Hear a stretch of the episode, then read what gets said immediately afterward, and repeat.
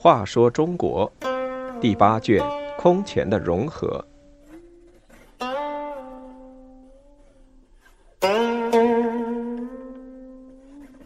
五十二，刘裕见宋。刘裕出身低微，靠军功掌握了东晋的军政大权。他在内政方面进行各项改革，又北伐成功，终于取代东晋，建立了宋王朝。南朝第一个朝代宋王朝的开国皇帝刘裕，小名季奴，祖籍徐州彭城，后南渡京口。他出生在一个破落的官僚地主家庭，年轻时由于父母早亡，捕过鱼、种过田、卖过草鞋，曾因未还赌债被人缚在马桩上。刘裕虽穷。却喜欢舞刀弄枪，练得一身好武艺。淝水之战前夕，刘裕投靠了谢玄的北府兵，在刘牢之门下当小军官。孙恩起义攻打京口建康时，刘裕奉命带领北府兵前去镇压，使孙恩兵败投海而死。后来卢循、徐道富北伐，也败在刘裕的手下。当桓玄篡夺东晋政权称帝后，刘裕联合了刘毅、何无忌等人进军建康。征戎州一战大败桓玄。刘裕在掌握了东晋的军政大权之后，自知出身低微，必须提高威望，于是发动了北伐。义熙五年，也就是公元四百零九年，刘裕首先出兵攻伐南燕。他从建康出发，渡过淮河泗水，很快攻下南燕都城广固，生擒慕容超，灭了南燕，收复了青、延两州广大土地。义熙十二年（公元416年），后秦姚兴死，子姚泓继位，国内大乱。刘裕趁机又出兵攻伐后秦，仅一年时间攻入长安，姚泓出降。刘裕在北伐不断取得胜利的同时，在内政方面采取了不少有益措施。由于他出身寒门地主，看到权击毙主要在于世家大族势力太大，所以掌权之后，一方面对大族表示尊重，让他们保持富贵；另一方面加强中央集权，抑制豪强，削弱地方武力。为了限制大族控制劳动人手和增加朝廷收入，他在义熙九年，也就是公元四百一十三年，下令推行土断措施，即把流亡南方的侨人编入当地户籍，取消侨人免税特权。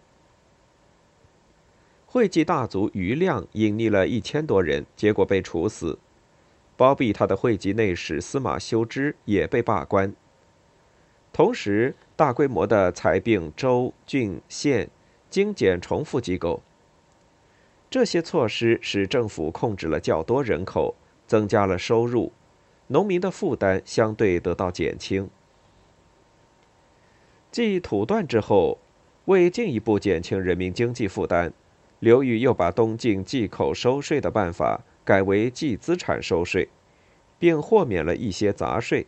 比如禁止向民间征发车牛，政府需要用时要向人民购买。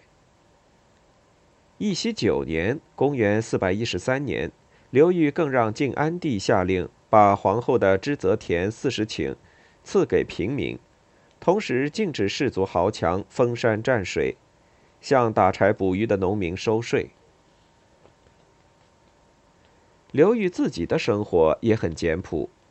他升太尉后，宁州有人献给他一只琥珀枕，造型别致，光色亮丽，价值连城。刘裕听说琥珀有治疗创伤的效果，就命人将琥珀枕捣碎，分赠给各个将领。他居住的床头没有豪华的丝绸围屏，只有简陋的土帐，壁上还挂着葛灯笼、麻绳符等农家用具。以致孝武帝看到后称他为田舍公，意思是说他像个老农民。